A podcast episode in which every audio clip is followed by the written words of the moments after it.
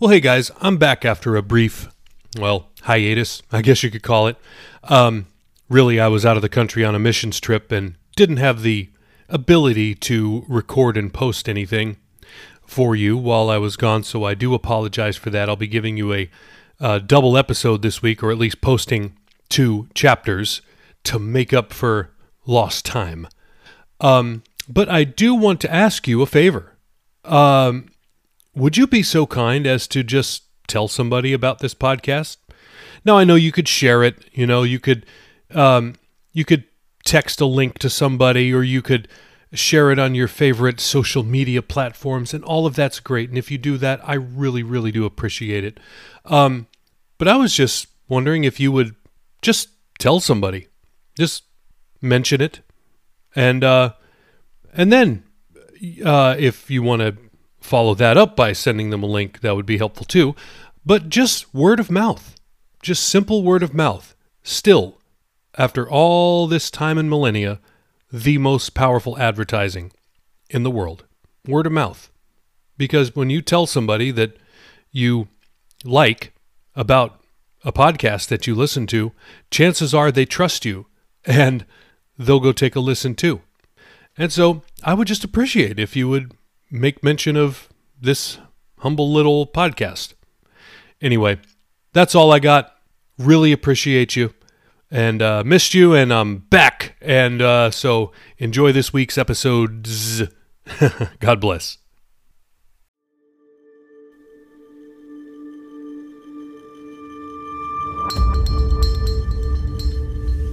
By the Fire Podcast presents The Heart Speaks.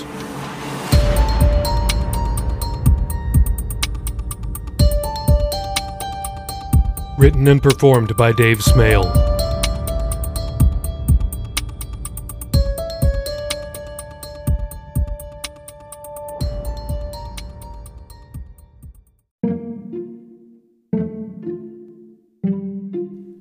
Chapter 24 Unexpected Visitors. She stood, frozen in time. Would you, I mean, he stuttered. He didn't know what to say, what to ask. Alondra began to back away. Wait, Tyrone said, but she turned and bolted for the door. He scooted out of the booth and gave chase, catching up to her just outside the entrance. Hey, he said, grabbing an arm. She wrenched it free. Hold up! Why you running? I ain't gonna hurt you, Tyrone said. He chased her to a vehicle where she turned to face him. You stay away, okay? She said.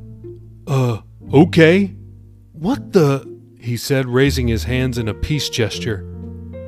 Monica, you okay? Someone hollered. Tyrone turned. The hostess stood at the door, glaring at Tyrone. Monica? Tyrone said, turning back to Alondra. How many names you got? She looked down, then called back to the hostess. Yeah, I'm fine. Need me to call the police? The hostess asked. No, it's fine. I'll be back in a few, said Alondra. Tyrone watched as the incredulous hostess stayed put monitoring them. Actually, just him. He shook his head and turned back to Alondra. Why you ran? he asked. Look, you can't tell nobody you saw me here, okay? Tell nobody? Like who? Nobody, she reiterated. Okay, I won't. I just wanted to know why you ran. I mean, if you don't want to serve me, I get that. But you ain't have to run. What you think I was gonna do? Her eyes darted across the parking lot. I'm sorry for what happened, she said. It's all right. I'm sorry too. Long time ago. She looked down again and clasped her arms as if she were cold despite the morning heat. Did did you get back with your wife?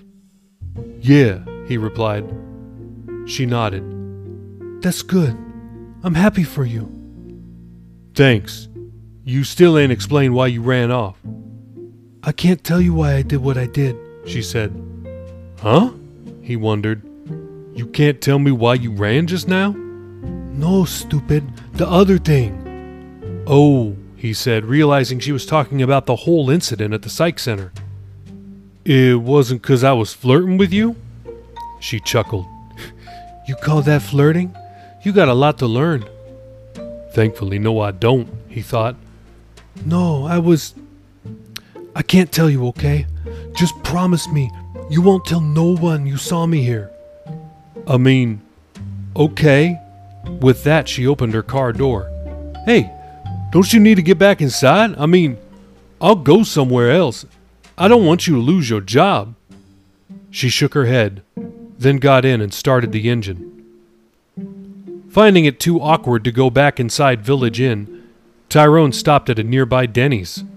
He grabbed a two egg breakfast with berries, bacon, and sausage and a cup of coffee. Mind reeling from his meeting with Alondra, or Monica, or whatever her name was, Tyrone realized he'd promised her he wouldn't tell anyone he'd seen her. So he might as well forget it ever happened. Plus, he had more pressing problems to deal with.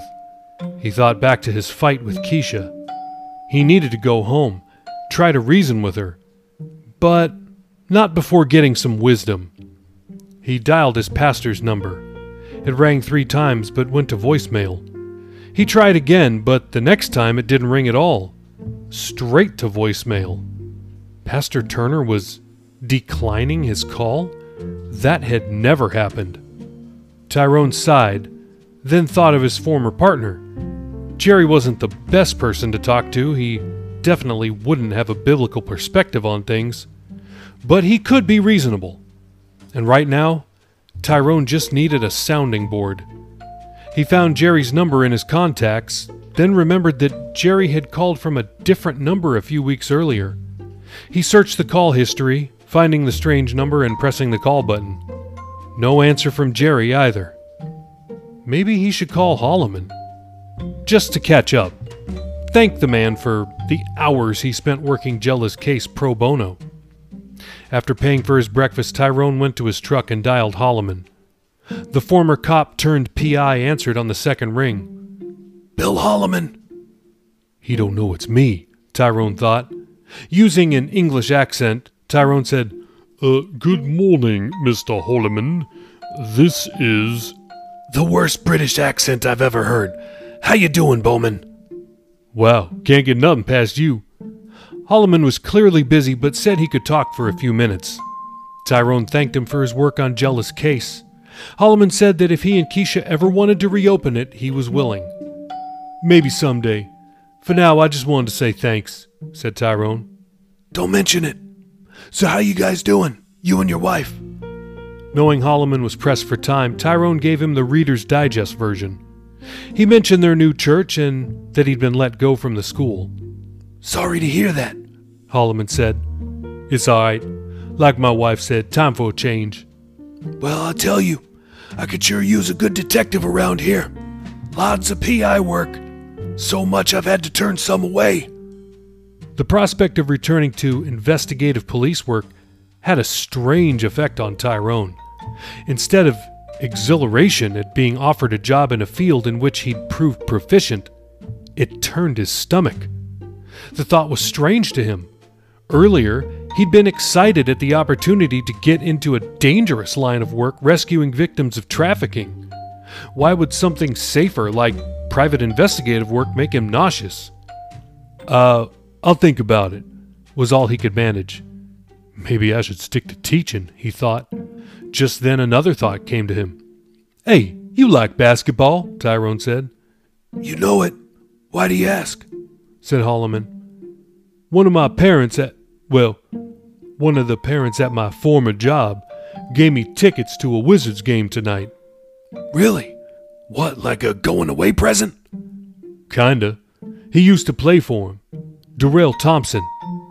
There was silence on the other end for a few seconds. Hello? Tyrone said. What did you just say? Holloman asked, suddenly sounding interested. Darrell Thompson gave me tickets to a Wizards game tomorrow, but I don't feel like driving up to D.C. I don't even watch basketball. You want him? Darrell Thompson, Holloman said. Yeah, his daughter was my student. He's, Well, he kind of the reason I got fired. One of them, anyway. Why? I can't, uh, I can't really say right now. Can I call you back? Got a client coming in. Yeah, sure, Tyrone replied. He ended the call. Seconds later, his phone rang again. Surprised that Holloman would be calling him back so soon, he checked the caller ID. It was an unknown number. He answered. Hey, Greeny, came the jolly voice of Jerry. You rang? What's up, Jerry? You're calling kinda early. You at recess? Nah, I got fired this morning. Jerry was quiet. Was it something I said? Nah, none like that. It was a bunch of things added up over time. Mostly just the principal didn't like me, said Tyrone. Tell me her name and I'll make sure she never principals anywhere ever again. Tyrone laughed. Thanks, Jerry. But Keisha and I talk and we both think it's for the best. I should move on. Hmm, all right. Well, sorry you got sardined, but don't fret. Did you just say sardined? Yeah, you know, canned. Anyway, the can will open again soon. Hopefully, whoever opens it isn't looking to eat you. Tyrone cracked up. you come up with some stuff, Jerry. Now, I was actually just calling because I needed someone to talk to. Keisha and I got into it after I got home. I started looking for a new job right away. Everything was going fine until I applied for this place that rescues trafficking victims. Huh? Trafficking victims? Jerry asked. Tyrone began to explain what Harriet's hope was. Nope, don't do it, Greenie, Jerry said before he'd finished. I'd say your wife is spot on. Why? Because it's dangerous. Leave that kind of stuff to the DEA or the FBI or the DOJ or whatever alphabet soup agency handles that. Let them get killed. You got a wife at home. Wow, I thought you'd be on my side, Tyrone said. What are you talking about, Greenie? I am on your side. Those guys are basically mercenaries. Next thing you know, you're on a flight to Borneo or Burma or World's Armpit Location number 26. You get killed over there, your employer is powerless to bring your body back, and your wife doesn't get the life insurance payout. Man, sound like you know a lot about it, Tyrone said. Heard a few things. Had a SEAL buddy that did it for a while. Said it was for the birds. More dangerous than special ops. So I'm with Keisha. Don't do it. I'm telling you. Not worth it. Plus, you'd never again get to see my smiling face as I deliver a box of fresh pastry paradise. Man, you always got a new name for donuts. People always give little pet names to the ones we love. Tyrone hung up with Jerry a few minutes later and decided to head home. The clock read 12:02 p.m. The early afternoon October sun bore down as if summer was making a last stand. Driving through town center, he noticed people walking to places like Gordon Biersch and the Cheesecake Factory. Not only business suit clad professionals, but others who normally frequented the trendy three block cube actors, musicians, and poets, or artsy fotsies, as Jerry called them. Elderly couples out for a stroll, moms pushing strollers, and young military members whose haircuts and clean shaves gave them away, though they were dressed in civilian clothes. He still hadn't heard from his pastor, nor Keisha. He didn't know whether that was a good or a bad thing. Maybe it wasn't a good idea to go home just yet. Maybe she needed more time to cool off. Or perhaps she'd be upset with him for leaving.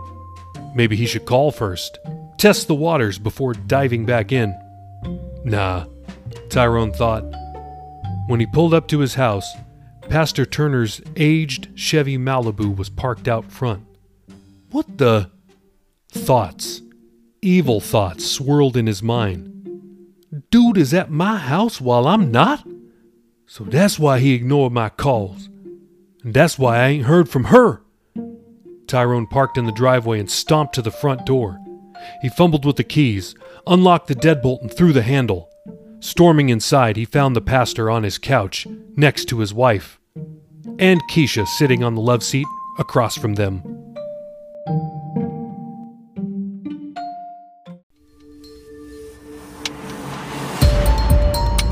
Thanks for listening to The Heart Speaks. If you enjoyed this episode, please feel free to leave me a five star review on Apple Podcasts or Spotify. I'll be back next week with another chapter. Until then, God bless and thank you.